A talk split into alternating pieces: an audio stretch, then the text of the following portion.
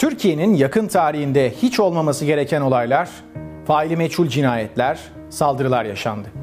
Bu olaylardan biri de hiç kuşkusuz tarihçi ve yazar Necip Hablemitoğlu'nun katledilmesiydi.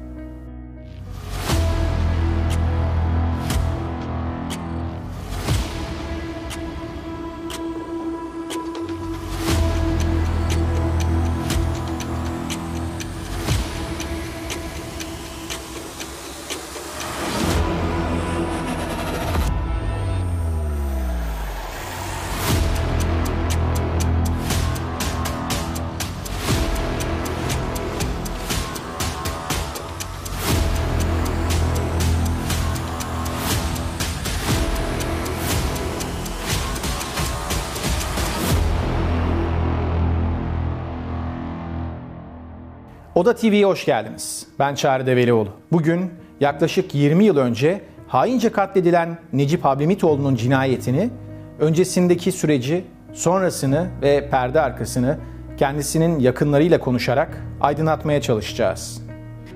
Sonuca ulaşmak amacımızdır. E, sanıyorum e, kısa sürede e, bir sonuca ulaşacağız. Soğuk bir Ankara akşamında evinin önünde kurşunların hedefi olan Hablemitoğlu'nun cinayetini hangi odakların azmettirdiği, tetiği kimlerin çektiği hala aydınlatılmış değil. Tam 19 yıldır bu cinayet bir şekilde açıklığa kavuşturulamıyor. Ahmet Necdet Sezer olayı bunun kötü günlerin başlangıcı olmamasını diliyorum sözleriyle yorumladı. Oda TV olarak en azından faillerinin ortaya çıkarılmasının Türkiye'nin vicdanı için gerekli olduğunu düşünüyoruz. O arada cenaze arabası geldi. Götürmeden önce ben ona sarıldım ve kokladım.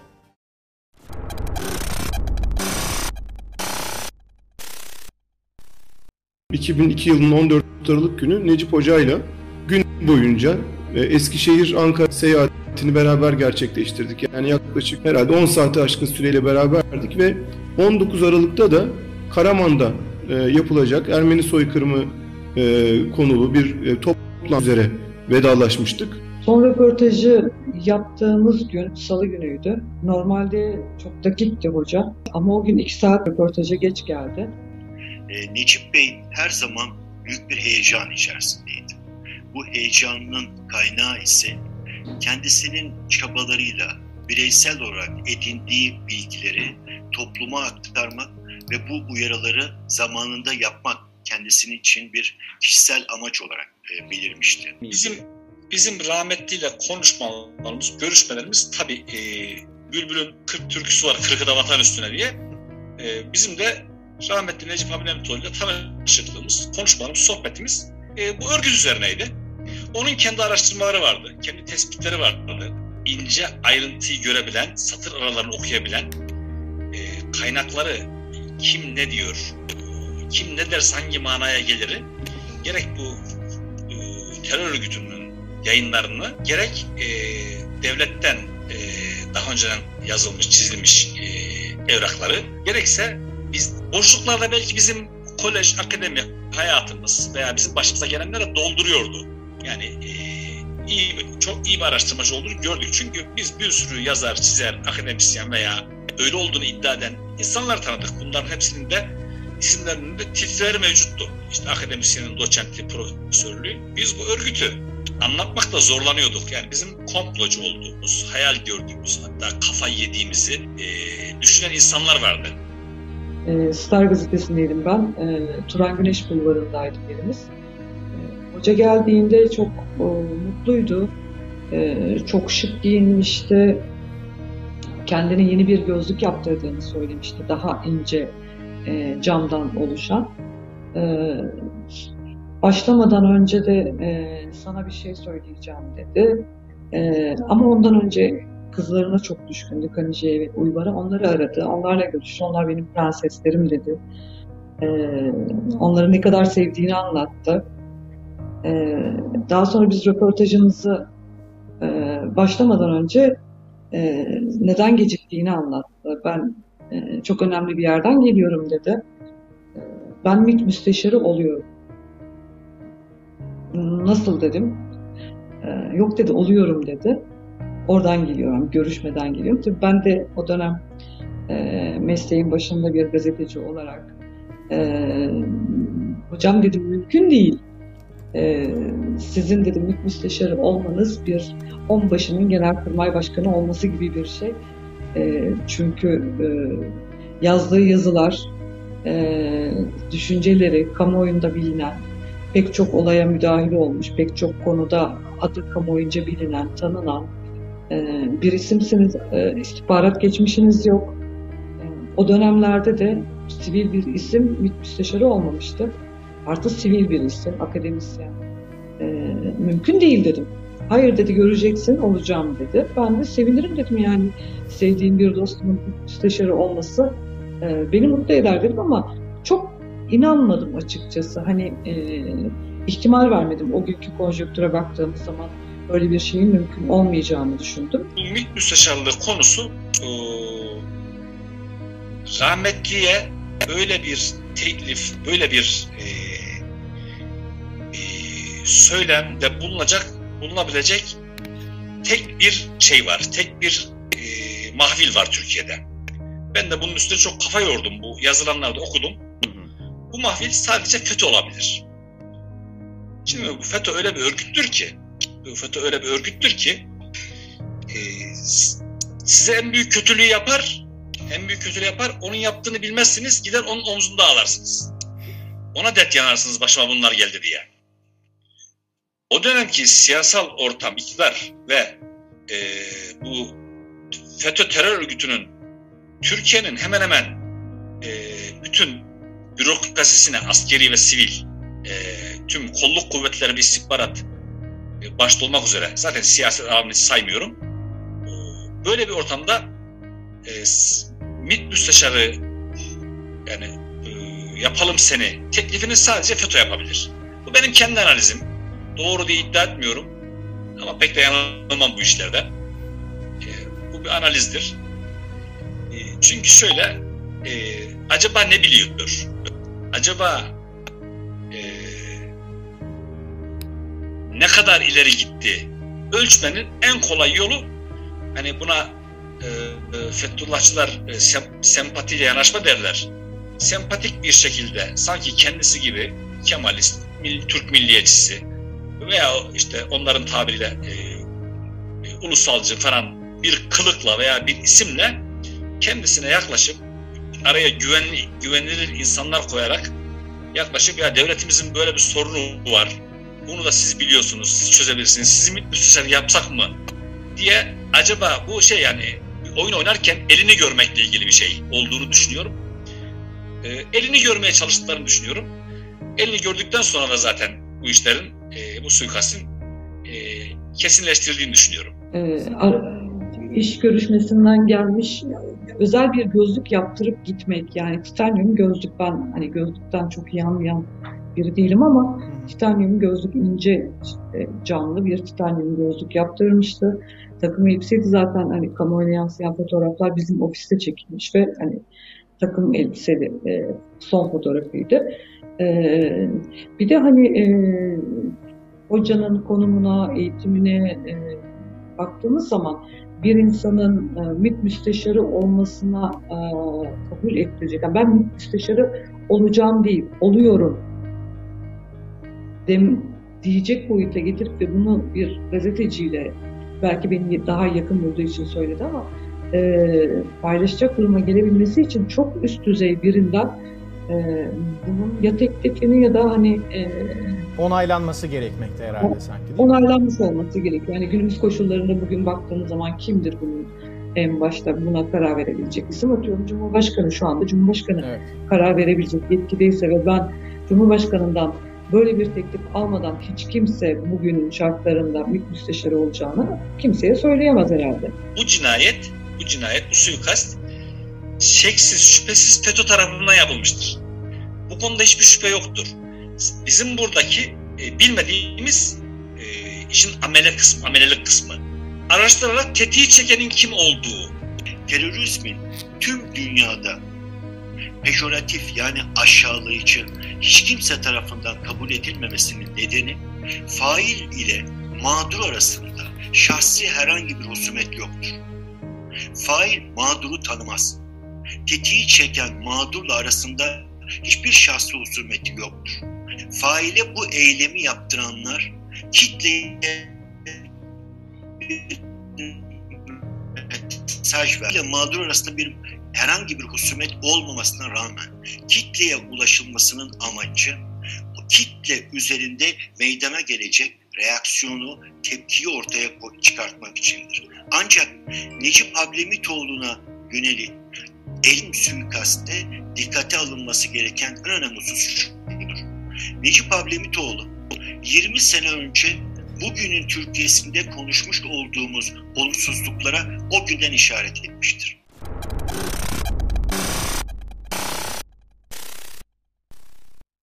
Ee, 18 Aralık günü dolayısıyla ben Necip Hoca'dan bir telefon bekliyordum aslında. Ertesi gün nerede buluşacağız, nasıl seyahat edeceğizi içeren. Ee, ama gün boyu aramadı. Akşam saatlerinde herhalde ders çıkışı arayacağını düşündüm. Ee, öğrenci evinde arkadaşlarımla birlikte e, otururken televizyonda açık değildi. Dolayısıyla olar değildim. E, bir telefon çaldı. Yine Atatürkçü Düşünce Derneği'nin Burdur Şubesi'nden bir e, ağabeyimiz e, bize elim haberi iletti. Necip Bey'le 18 Aralık 2002 tarihinde öldürülmeden kaç gün önce görüştüğümüz konusunda net olarak şu anda hatırlamıyorum. Ama hemen hemen her gün görüşürdük. Ancak o gün görüşmemiştik kendisiyle. E, olay günü ben de hemen e, olayın olduğunu öğrenir öğrenmez e, eve gittim. E, hocayı yerde görenlerden biriyim. E, o zaman Cengiz Köksal ilk soruşturmayı yürüten kişi Hikmet İlksel gelmişti. Cengiz Köksal gelmişti. Galiba Cengiz Köksal e, nöbetçi savcıydı. E, röportajı, son röportajı yapan ben olduğum halde benim ifadem hiç alınmadı değerli üstadımız Hüseyin Buzoğlu oradaydı ve Şengül Ablemitoğlu'nun nezaretinde e, olay yeri inceleme ekipleri e, yani yapabildiği kadar delilleri topluyordu. Toplamaya mı çalışıyordu ona emin değilim. Necip Hablemitoğlu kimliği belli, akademisyen, kitapları belli. Evinin önünde suikast uğramış profesyonel bir şekilde. Buna kim bakacak? Terörle Mücadele Şube Müdürlüğü Ankara. Şimdi o tarihte terörle mücadele şube müdürlüğünde çalışanların bugün kaç tanesi emniyet teşkilatında, kaç tanesi FETÖ'den, firari yurt dışından Kaç tanesi cezaevinde? Buna hiç bakıldı mı? İddia ediyorum. İlk bakılması gereken yer. İki, Ankara İstihbarat Şube Müdürlüğü. Şimdi terörle mücadele bununla ilgili çalışırken istihbarattan destek alacak. En basitinden e, telefon trafiği, HTS'ler, e, bunların çözümleri gibi konu istihbarat bakacak. Ankara Emniyeti'nin o tarihteki istihbarat şube müdürlüğünde kim çalışıyor, kimler var? Ben söyleyeyim size buradan. Yurt Atayün, 17-25 Aralık operasyonunu yapan var ya, o zaman ne iş yapıyordu? İstanbul Emniyeti Terörle Mücadele Şube Müdürü'ydü değil mi? Ya aslında belli adam. Yani benim ifadem dahi alınmadı. Bu da hani soruşturmanın ne kadar e, üstün körü yapıldığının bence bir göstergesi. Ben o tarihten yaklaşık bir yıl önce Cinayet Büro'dan Asayiş Şubesi Cinayet Büro'dan gönderilmiştim. Asayiş Şubesi Cinayet Büro'daki benim görevim faili meçhul cinayetlerdi. Ben faili meçhul cinayetlere bakardım. Hiç mütevazilik yap, yapmayacağım.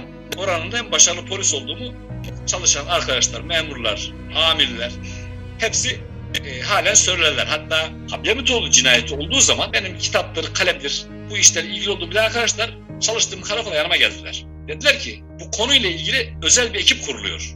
İşte cinayetten bir ekip, terörden bir ekip, istihbarattan bir ekip, ortak bir çalışma grubu kurulacak. Ortak çalışma grubu, özel ekip bu cinayeti çözecek. Ben de cinayetten gönderilmişim. Fakat oranın en başarılı komiseriydim. Açık ara benim çözdüğüm hem sayı olarak hem de nitelik olarak faili meçhullere bakardım sadece. Daha yaklaşan yoktu. Arkadaşlar da sağ olsunlar beraber çalıştığım işte amir arkadaşlar dediler ki ya ekibe kesin seni alırlar diye. Onlar tabii doğal olanı söylüyorlar. Yani hayatın olağan akışına uygun bir Türkiye olsa öyle olur. Ben de güldüm dedim ki ya dedim beni almazlar dedim. Akın Güner'i alırlar dedim. Cinayette 7 ekip var Ankara Emniyet Cinayet'te tarihte. Altısı Fethullahçı değil. Daha Fethullahçılar bu asayiş şubeden inmemişler. Fakat her büroda böyle kayyum niteliğinde kulak, Fethullah'ın kulağı dediğimiz bir amirler, iki amirleri var asayiş şubelerinde, bürolarında. Şimdi bizde kim var cinayette? Akın Güner var. Fethullahçı ekip amiri. Akın'ın da polisliği yok çocuğu. Yani trafikçilik falan yapmış bir adamı getirdiler cinayete koydular. Adamın adli, bırakın cinayetçiliğini, adli işten bilgisi yok. Arkadaşlar dedim ki ya beni vermezler. Siz dedim Nasıl düşünüyorsun? Nasıl göremiyorsun? Akını verirler dedim. Arkadaşlar da şöyle ya. Akın trafikçi dediler. Akın adli işlemden ne anlar? Cinayete torpille geldi diye bakıyor onlar. Dedim torpil değil o dedim. O başka türlü geldi. Yani buraya FETÖ'nün kulağı olarak geldim. Ben biri görüyorum. Örgütü tanıyorum. Aradan bir hafta geçmedi arkadaşlar geldiler. Ya nereden bildin dediler. Ekibe akını verdiler dediler. Necip Hablemitoğlu cinayetinin çözülmesi için kurulan özel ekibe akını veriyorlar. Dediler nereden bildin bunu önceden? Dedim ki bunu bilmek için kahin olmaya gerek yok. Çözmek için değil, çözmemek için ekip kuruluyor. Yani çözmek için ekip kursalar o cinayet çözülürdü. Belki de o cinayet o gece çözüldü. Şimdi biz de tabii o sırada cinayette çalışmıyorum, terörde çalışmıyorum. Fethullahçılar bizi oralara yaklaştırmazlardı. Direkt olaya bakması gereken, direkt böyle bir olay oldu. Direkt HTS'lere bakılır bir. HTS'lere bakılır. Bakıldığını duyduk. Bakıldığını söylediler. Fakat saat gece 2'de Yurt Atayü'nün istihbarat şubesine geldiğini, HTS'leri kontrol eden memurları odadan çıkardığını, konuya devletin başka bir biriminin el koyacağını söylediğini Milli İstihbarat Teşkilatı'nı kastederek memurlar uzaklaştırdığını olaydan. Daha sonra hani memurlardan sorumluluk hissedenlerin ya ne yapacağız hani bir şey de görüyorlar tabii orada. Tespit edildiği de söyleniyor. Yani o gece memurların belli bir aşama kaydettiği de söyleniyor bazılarda. Olay yerinde bulunanlara dair.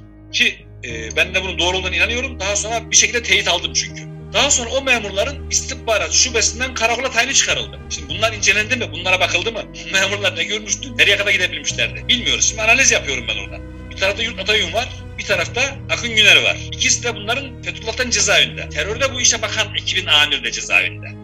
Necip Ablemitoğlu öldürüldüğünde bu failleri bulacakları konusunda namus borcu olarak söz verenler bunların gereğini yerine getirememişlerdir. Köstebek kitabı rahmetlinin Fethullahçıların anlattığı anlatacağım dediği kitabı değildir. Köstebek kitabı rahmetlinin Yeni Hayat dergisinde Fethullahçılarla ilgili yazdığı yazılardır. Burada bir dipnot da vardır. Yakında bu örgütü anlatan bölge sorumluları, marif sorumluları, işte bilmem ne sorumlularıyla isimler anlatacağım işte diye bir dipnotu var. Zaten bence rahmetlinin kaleminin kırıldığı ya da o dipnottur. Eğer bu konuda ciddi bir soruşturma yapılmış olsaydı, o dönemde kendisi henüz daha bir milletvekili dahi olmadığı, Abdullah Gül'ün başbakanlık yaptığı dönemde en tepeden Abdullah Gül'den itibaren İçişleri her dönem Türkiye'deki faili meçhul cinayetlerin olduğu dönemde ne garip bir rastlantıdır ki İçişleri Bakanlığı görevini yürüten Abdülkadir Aksu dahil olmak üzere dönemin Emniyet Genel Müdürlüğü'ndeki İstihbarat Daire Başkanlığı, Terörle Mücadele Daire Başkanlığı, MİT Müsteşarlığı, Ankara Cumhuriyet Başsavcılığı, Ankara Emniyet Müdürlüğü dahil bu konuyla ilgili yürütülmekte olan soruşturmada hepsinin tek tek ifadelerine başvurulmalıdır. Köstebek kitabında da e, her gerçek kamu görevlisinin mağdur olma pahasına elini taşın altına koyması gerektiğinin altını ısrarla çizdi. Biz o dönem e, hoca ve işte atıyorum Mete Yüksel ve soruşturmayı yürüten Ankara Emniyetindeki kişilerin hepsi ellerini taşın altına koydular. İnsanları uyardılar, e, uyardılar. E, elini taşın altına koymayanlar e, yaşıyor ama elini taşın altına koyanların hepsi bedelini ödedi. Günümüzün Cumhurbaşkanı fakat o dönemin Başbakanı olan Recep Tayyip Erdoğan, Danıştay saldırısından sonra Ardan Zentürk'e bir açıklama yapmıştır. Ve bu ülkede Necip Hablemitoğlu gibi faili meçhul bir cinayet olduğunu ifade etmiştir. Eğer bir başbakan faili meçhul cinayetten bahsediyor ise bu faili meçhul cinayetin soruşturulması ve faillerinin bulunması görevi kendisine ait iken faili meçhul sözünü kendisine kimler söyletiyor ise bu konulardaki bilgileri toplumla paylaşması, resmi görevlere bununla ilgili tüm bilgileri aktarması bir zorunluluktur.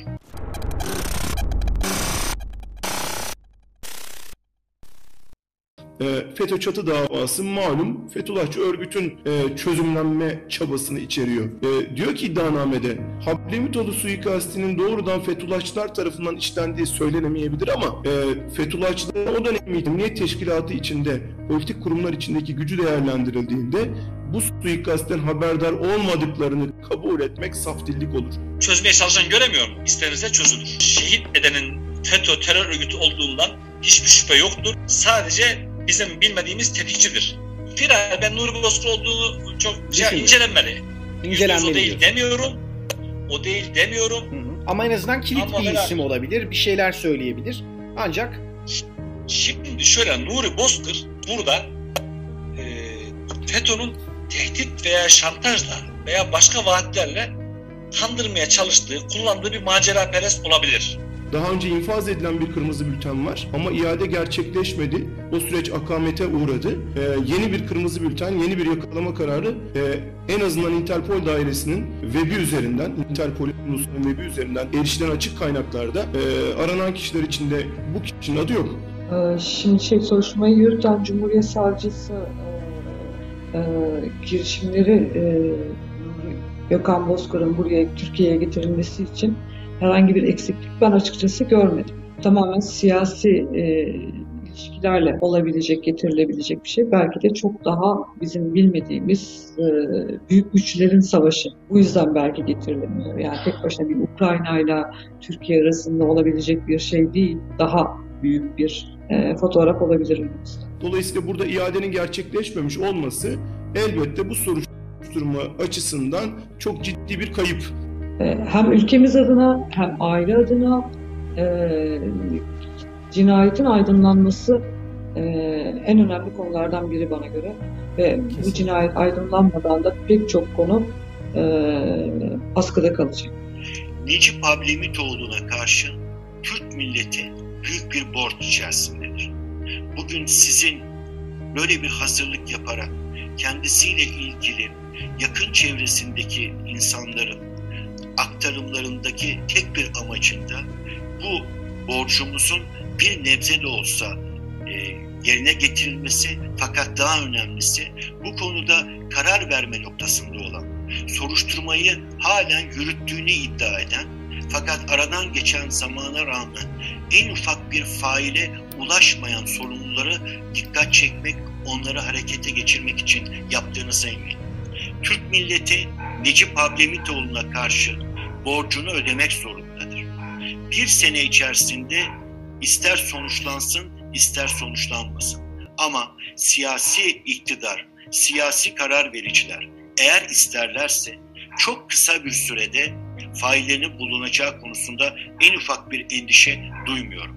Yeter ki siyasi iktidar halen bugün de en tepede iktidarda olan kişi faili meçhul olarak nitelendirdiği Necip Ablemitoğlu saldırısının, cinayetinin, suikastinin aydınlatılması konusunda gerekli emirleri verdiği takdirde bunun yerine getirileceği konusunda en ufak kuş- kuşkum yok.